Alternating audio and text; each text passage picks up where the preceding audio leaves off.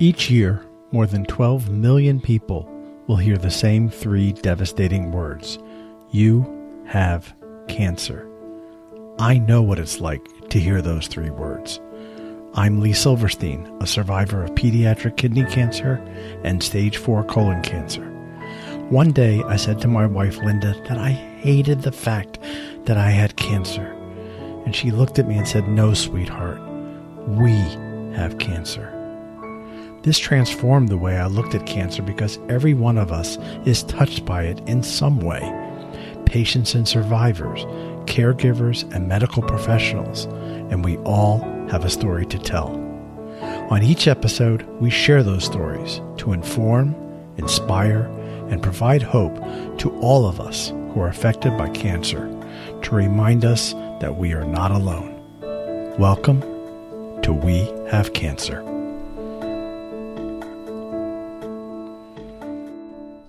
Welcome to episode 184 of We Have Cancer. Thank you so much for joining me. An interesting topic that we're going to cover today, and for some, maybe an uncomfortable topic, but one that is critically important, and that is the topic of death and dying. My guest this week is Dr. Jim deMaine. His last name is spelled lowercase d e, capital M A I N E. Dr. deMaine is a pulmonary and critical care doctor, and he is the author of the book Facing Death Finding Dignity, Hope, and Healing at the End. You can also follow Dr. deMaine via his blog at his website at endoflifeblog.com, as well as following him on Twitter at DemaineMD. Very interesting conversation uh, around you know, more importantly, where we started was why would a practicing physician write a book about death and dying? And I think you'll find the response to that question quite interesting, as well as the rest of our conversation. So join me now for my conversation with Dr. Jim deMaine. Jim, welcome to the We Have Cancer podcast. I really appreciate you joining me today. And, you know, the first thing that struck me as I was reading up on your background and your book titled Facing Death Finding Dignity, Hope, and Healing at the End is why did a pulmonary care doctor decide to write a book on death? That's a tough question, but a good question. I was trained in an area when we didn't really talk about death. This was back in the 60s. We did not mention it to families. We were even told don't use the word cancer. And um, we tended to avoid it. And uh, like, you know, it was always the elephant in the room, but nobody approached it directly. And over my career, I first went the way of internal medicine, infectious disease, tuberculosis, but then I really got interested in lung disease and got my boards in pulmonary medicine and then went on um, into critical care because critical care units came along in the late 60s and then uh, we didn't even have critical care certification until the late 80s. So I would commonly go into the ICU and, and become attending for a patient where they had very advanced disease, um, and some patients were clearly terminal, but the family was conflicted about withdrawing life support, uh, even though it was a fairly futile situation with, you know, tumor had spread to the brain and all over the body and, and they were infected and blood pressure was low. And yet we kept going with more and more technology. So I really became interested. Okay, how do we let the patient know that they have the right to make a determination about the kind of care they would want at the end of their life and how well do they understand the technologies that can we, we apply. And so I got interested in the whole field of advanced care planning so that we could prevent the overuse of technology, or I should say, apply the appropriate use of the ventilators and CPR and heart shocks and kidney dialysis and all the kinds of things that we can do at the end of life, sometimes actually prolonging death rather than allowing it to occur naturally. And of course, we didn't even have hospice when I started out. So I've seen all these things evolve and I, I, worked at Group Health Cooperative of Puget Sound, which is now in the Kaiser system. But we developed a program called Your Life, Your Choices and invited everybody when they hit 60, 65 into classes to talk about advanced care planning. And so, you know, we talked about death, of course, but it was more people uh, would often say, I'm not so scared of death. It's the, the, dying. It's the getting there. It's the suffering. It's the leaving my family. It's not being surrounded by my loved ones. I want to die at home. Can I die at home? All those kinds of questions would come up. And so we really worked with people on, on trying to have those conversations, you know, what matters most. And then how do you, how do you write that down? How do you determine that? And how do you communicate with your doctor? So that was kind of, I guess, all efforts to, in quotes, have a, a good death, if that's meaningful. It sounds like an oxymoron, I know, but uh, have have a good enough death, have a, a death that's aligned with your wishes, and actually, I call that a healing death, one that is not healing for you necessarily, but for the loved ones around you, and where your wishes are are granted, and that has more of a, a spiritual quality to it, a, a, sense of peace. It's interesting, and uh, at Johns Hopkins, they've they've developed a system-wide program they call the pause. And when somebody in their intensive care unit emergency room dies, uh, they respect the death and they all pause and they reflect on that person's life and how meaningful it may have been. And then they reflect on each other, what they have offered in terms of care. And it, it's almost like a, a, little spiritual service that they have the time of death to reflect on it. So those kinds of things interest me. I, I like to talk in the community and, and be interviewed by people like you. And, and um, I finally, I'm 82 years old now. I said, I better write this down in a book.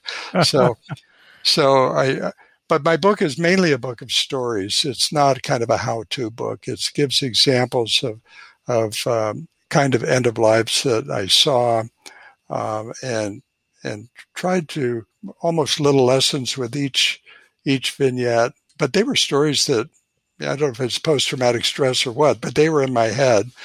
Uh, and I simply couldn't forget them. People marveled, well, how can you remember that detail? And I said, you know, if you'd been there, you'd remember it too, because these are sometimes very dramatic and sometimes painful, sometimes peaceful, uh, experiences that doctors in critical care go through. Sure. I know one of the stories that touched me was the story of a patient with advanced COPD, Larry. Yeah. And what touched me was after he died, that his sons reached back out to you to say thank you. And and how out of the ordinary that must be, you know, when you think about the how what the end result was you know, he did die. Yeah, it's it's. A, I've collected these notes. I think I mentioned in the book, and and uh, not for self praise or anything like that, but but just to recall those moments and how a physician's attitude and body language and listening skills are are also important. You know, when you have a family conference and you try to measure how successful that conference has been, what comes out really strongly is families feel it's most successful when they have the doctor listen more and talk less. Uh, they want to be heard uh, about, you know, discussing what their loved one may or may not want, and make sure that they're clearly understood. And so, yeah, I over over the years, you know, people were very kind and would write write notes. One very touching one I got is when I walked into a patient very far uh, advanced lung disease on a ventilator, uh, unconscious, um, was really not doing well.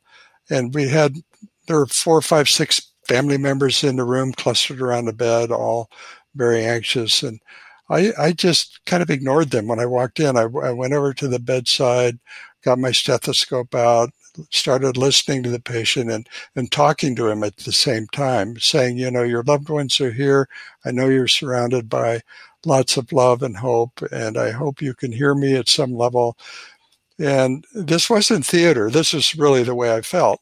And but the family was just kind of blown away by it, and they they wrote me just a beautiful note of appreciation of, of kind of the caring attitude that I could show at that moment. So I, I learned something from the feedback I get from families from those kinds of notes. Hey everyone, thank you so much for tuning in to another episode of the We Have Cancer Show. As always, thank you so much to Lee for providing this awesome opportunity to spread more awareness for our campaign kids. For those of you who don't know me, my name is Brody Nicholas and I have the honor of leading Campaign One at a Time. This month, we are sponsoring Charlie, a four year old cancer patient from San Jose, California. Charlie is so gentle, caring, and is always smiling. She is currently battling medulloblastoma and has gone through so much already, including chemotherapy, multiple inpatient hospital stays, and even brain tumor removal. After all she's been through, we want to help Charlie and her family make more memories together outside of the hospital. That's why we're on a mission to raise $10,000 this month to send Charlie and her family to Disney World for a much needed vacation. You can learn more about Charlie's campaign and learn how you can help by visiting wehavecancershow.com forward slash Charlie. Thank you so much for listening and helping us spread more good for kids like Charlie. Be sure to stick around to the end of this episode to learn how you can get your rear in gear. But why is it, do you think, Jim, that what you do is more kind of out of the ordinary? I hope it's becoming more ordinary. They're they're really, you know, we're really still not good in medical school. We go on an obstetrical rotation, beginning of life, maybe six weeks, and learn all about that.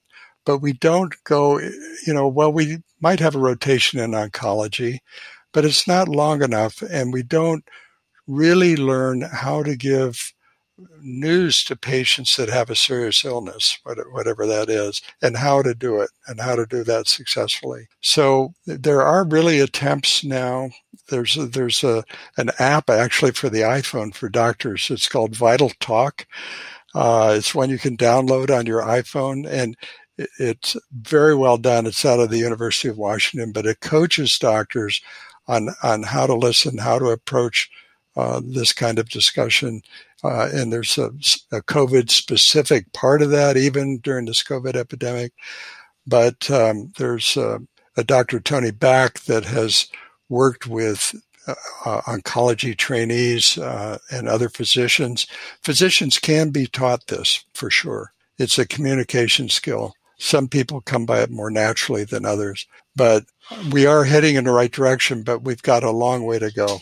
Lee. I, I, I think that um, oncologists sometimes will, even when somebody's dying, they w- will not step in and say, you know, maybe it's time to, to, think about hospice here. And but some people will feel abandoned at, at that point, and and the, the doctors are kind of thinking, well, I, I, should never abandon this patient. But, you know, when you shift somebody into hospice, you can say, why don't you just go have this discussion and uh, then come back and see me and let's discuss it some more. So you're not getting this uh, loss of care.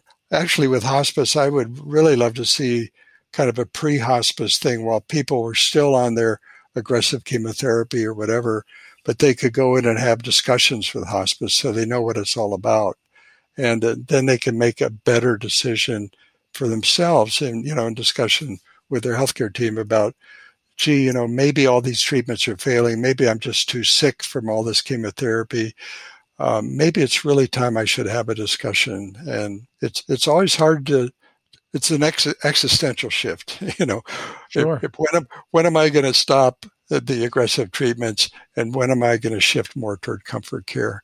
And that must be one of the most difficult things for cancer patients to face.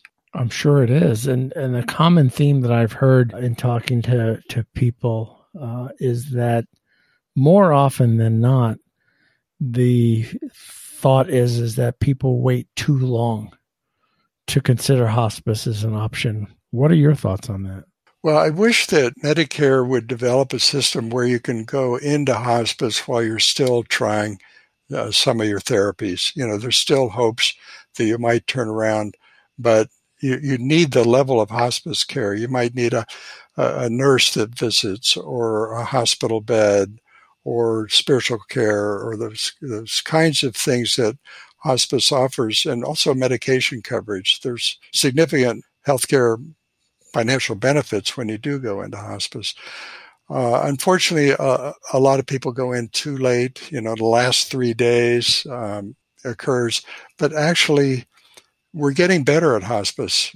Uh, more and more people with with cancer, more than fifty percent now have had hospice care toward the end of their life, and you know, it's not just giving up; it's acquiring better care. And the the data shows that people that go into hospice actually live longer than people that don't uh, because you know their anxiety level drops. They they know somebody's out there looking after their symptoms. Their pain or suffering, nausea is controlled much better. So those kinds of things are are important. So I know some programs have looked at earlier entry to hospice while you're still on therapy, but in general, Medicare requires you more to shift to the comfort mode without uh, aggressive intervention, you know, at the time you go into hospice. So it is quite a shift. Uh, but um, yeah, you, you, hate to see it, uh, you know, in the last day or two of life when you know the hospice team doesn't even know you, and and uh, you know everything is up in the air, and and they just feel very frustrated, and it's, it's not a good experience for for anybody really. I find Jim that sometimes people confuse and and uh, uh, I'm hoping I'm asking that you kind of kind of put some light on the difference between palliative care and hospice. Right, palliative care it's a specialty uh, that actually comes after you specialize in usually internal medicine or oncology or uh, sometimes surgery can go into palliative care or anesthesia. Uh, it really means relief of suffering. That's what palliation means. Uh, so these specialists can work with non-hospice and hospice patients. Uh, they're mostly hospital-based, uh, but some clinics are uh, allowing these physicians to come in, and there still aren't enough of them. There's palliative care centers for excellence in multiple um, big university centers around the country, but it's not spread out very well into rural areas as yet. But these physicians don't specialize in an organ like the liver or the lung or the heart. They look at you in a holistic way. Um, they look at at you know where you are in your illness. They look at your care plan. I mean, are all the specialists really talking to each other, and are, are they clear about what either each other are doing? And so they help to coordinate your care, pay attention to you and your whole social network, and focus on your symptoms. You know, are you having pain? Let's see what we can do more about that, or nausea, or anxiety. You know, so obviously they do work with hospice physicians, and some hospice hospice physicians are palliative care specialists as well. There's a fascinating um, woman uh, named uh, her last name is Zitter, Z-I-T-T-E-R, has written a book uh, about palliative care and intensive care. She actually has her boards both in intensive care medicine and uh, palliative care. So it is a specialty that's spreading out. I, am really glad to see it because uh, we we need that whole focus uh, when you become very ill because you can get lost bouncing between specialists and this is kind of the glue that helps to hold that together. So if you're very sick and you don't feel your care is really being coordinated and well understood and your symptoms aren't uh, well controlled, you can certainly request a palliative care consultation, um, particularly if you're in a hospital and your family can request it. And they would come in and just look at that big picture and try to help you. So the key there is it's more of a coordinated approach to your care, you know, involving, you know, multiple you know, specialists who right. can help bring more comfort to your situation. Yeah, they they really look at relieving your suffering in a in a very a very holistic kind of way. They're, they're special doctors, and and unfortunately, there's some burnout in that field because you imagine their day to day work is is has a lot of stress. Sure. Now, I know you're on the West Coast, and I know over the years there's been, you know, conversation around. I don't like the phrase, but we all know it as assisted suicide. But sure. you know, in, enhancing the you know the death when it appears the options have expired. Explain the difference, and you touch on this in the book between that fine line between that and just helping a patient die comfortably. Yeah, in in the very first story with Larry, uh, had very advanced uh, emphysema, and and he knew it. He he wasn't asking for death with dignity or medical aid in dying or assisted suicide.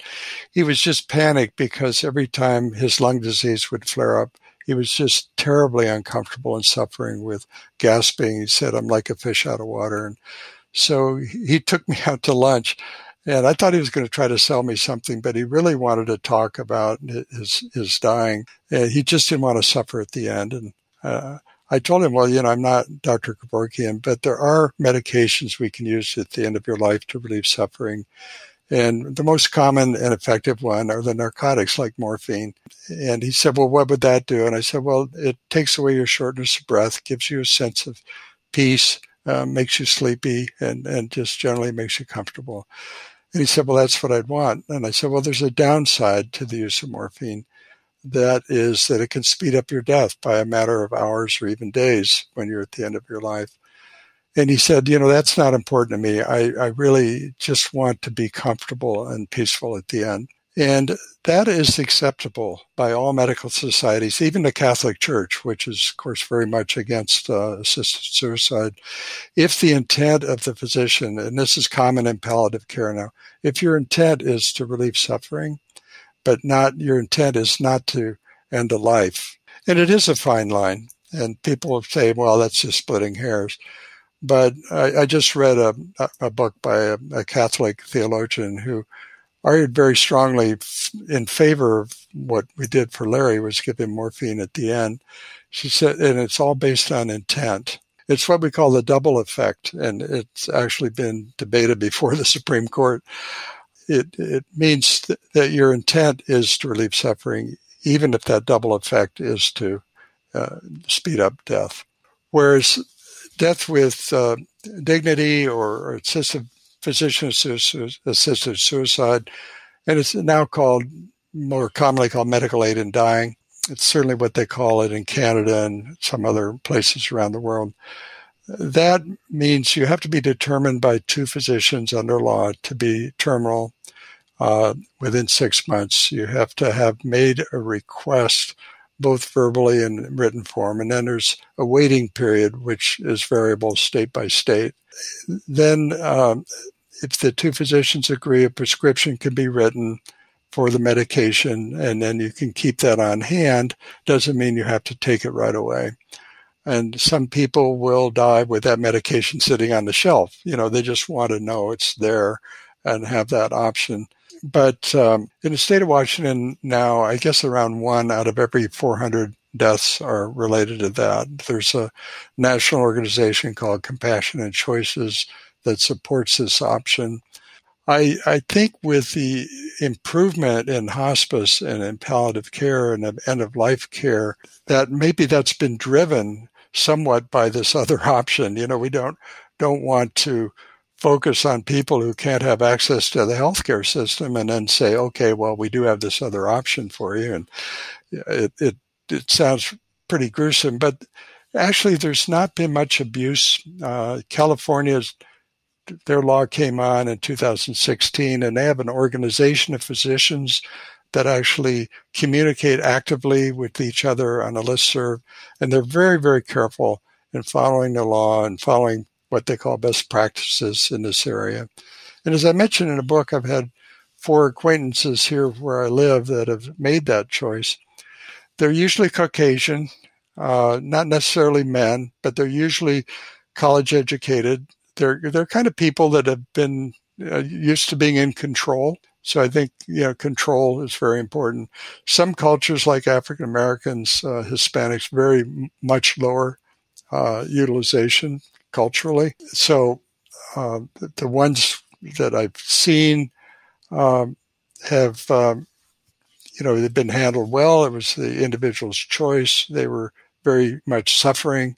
One lady was 90 years old with an acute form of leukemia.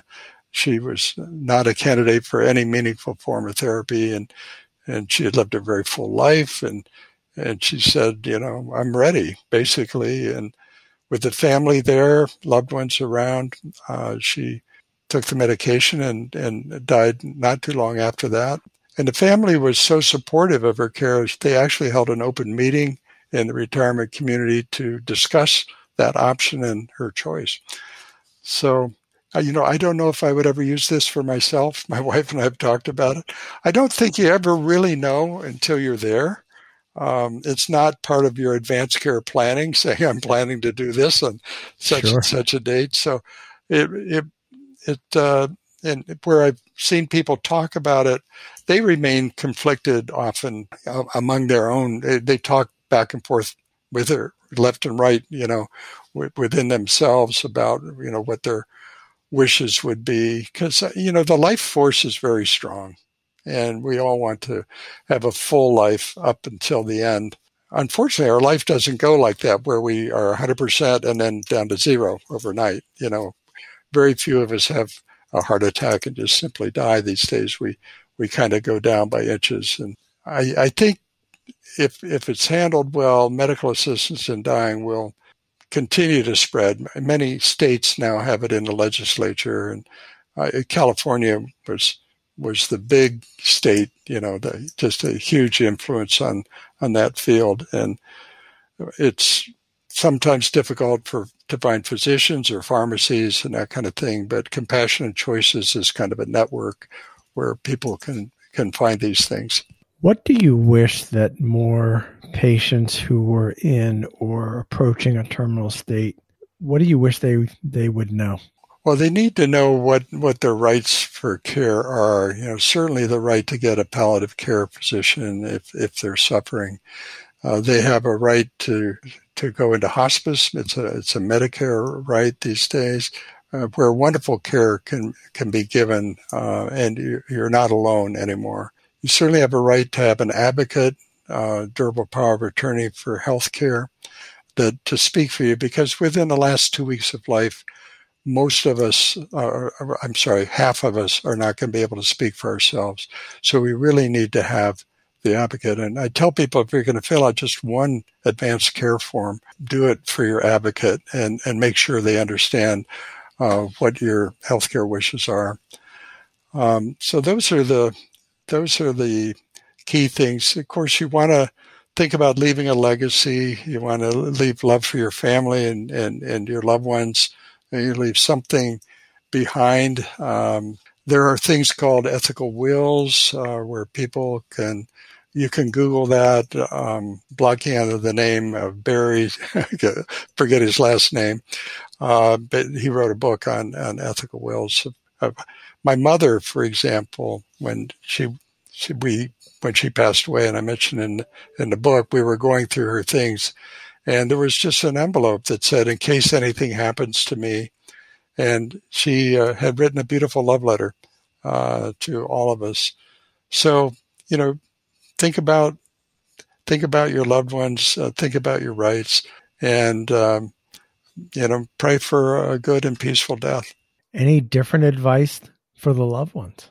I, you know, I think I, I, asked my dad, you know, what what's the answer? He was a family physician, and he's he just said L O V E. You know, uh, hold hold their hand, be with them, ask them if, if there's anything that you can do. But I think it's just mainly being there, play music that they like, put up photographs, pictures, uh, videos of things that they like, and the family always knows best. You know, in an intensive care unit, I always encourage families you know, bring bring in pictures and put them all over the room and play the music uh, that that they like, um, because ICUs are foreign territories, and unfortunately, that's one of the downsides of of um, end of life care is we're using too much intensive care in those last 30 days of life, uh, where you know we people really haven't decided what path they want to take and So if, if possible, be at home. I think that's where most people want to be, or at least a home-like environment and to have your loved ones around you. So that's what I hope for anyway. you and me both. Yeah. Well, Jim, this has been a pleasure. I appreciate the generosity of your time in helping us cover, you know, a topic that many of us just, you know, and I think a lot of it's society based that we just aren't comfortable in talking about. But I think you've opened the door during this conversation for us to perhaps look at death through a different lens and uh, kind of rethink maybe some of our choices, uh, you know, as as we progress through our lives. And I really appreciate it. Yeah, thanks. You know, denial is healthy. It helps us to get on with our lives. But William Saroyan said, "You know, I know we're all going to die, but I believe an exception will be made in my case." And you know, so I, I, think that helps us to keep going. But you know, we we know that the mortality figures are still hundred percent. You know, we haven't escaped that. Yeah, very true, very true. And uh, if I could figure out a way, whenever my time comes, that as, as part of that uh, there's some laughter there too. Let's hope. you know, uh, no, laughter, i would be good with that. I'd be good. Laughter is great, and it actually is good for your immune system. Believe me.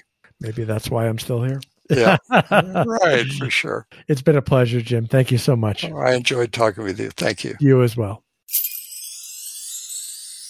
The Colon Cancer Coalition has all kinds of wonderful events taking place in the coming months various ways that you can get out and move, whether it's get your rear in gear with a run walk event or a golf event through the Caboose Cup, uh, Tour de Tush bike rides. Lots of ways you can support the amazing work that the Colon Cancer Coalition does to raise awareness and fund local organizations that are making a difference in the world of colorectal cancer. You can check out all of their events by going to wehavecancershow.com forward slash CCC for Colon Cancer Coalition. And you can find an event in your neighborhood. Many are taking place in person, but they virtually all of them have virtual components as well, if that's your preference. So, once again, support the Colon Cancer Coalition by going to wehavecancershow.com forward slash CCC. Thank you for listening to We Have Cancer, and thank you to our sponsor, the Colon Cancer Coalition, for your support. You can subscribe to We Have Cancer by visiting Apple Podcasts, Google Podcast, Stitcher Radio, or Spotify. And you can find us on social media by visiting our Facebook page at We Have Cancer Show and at We Have Cancer Pod on both Instagram and Twitter.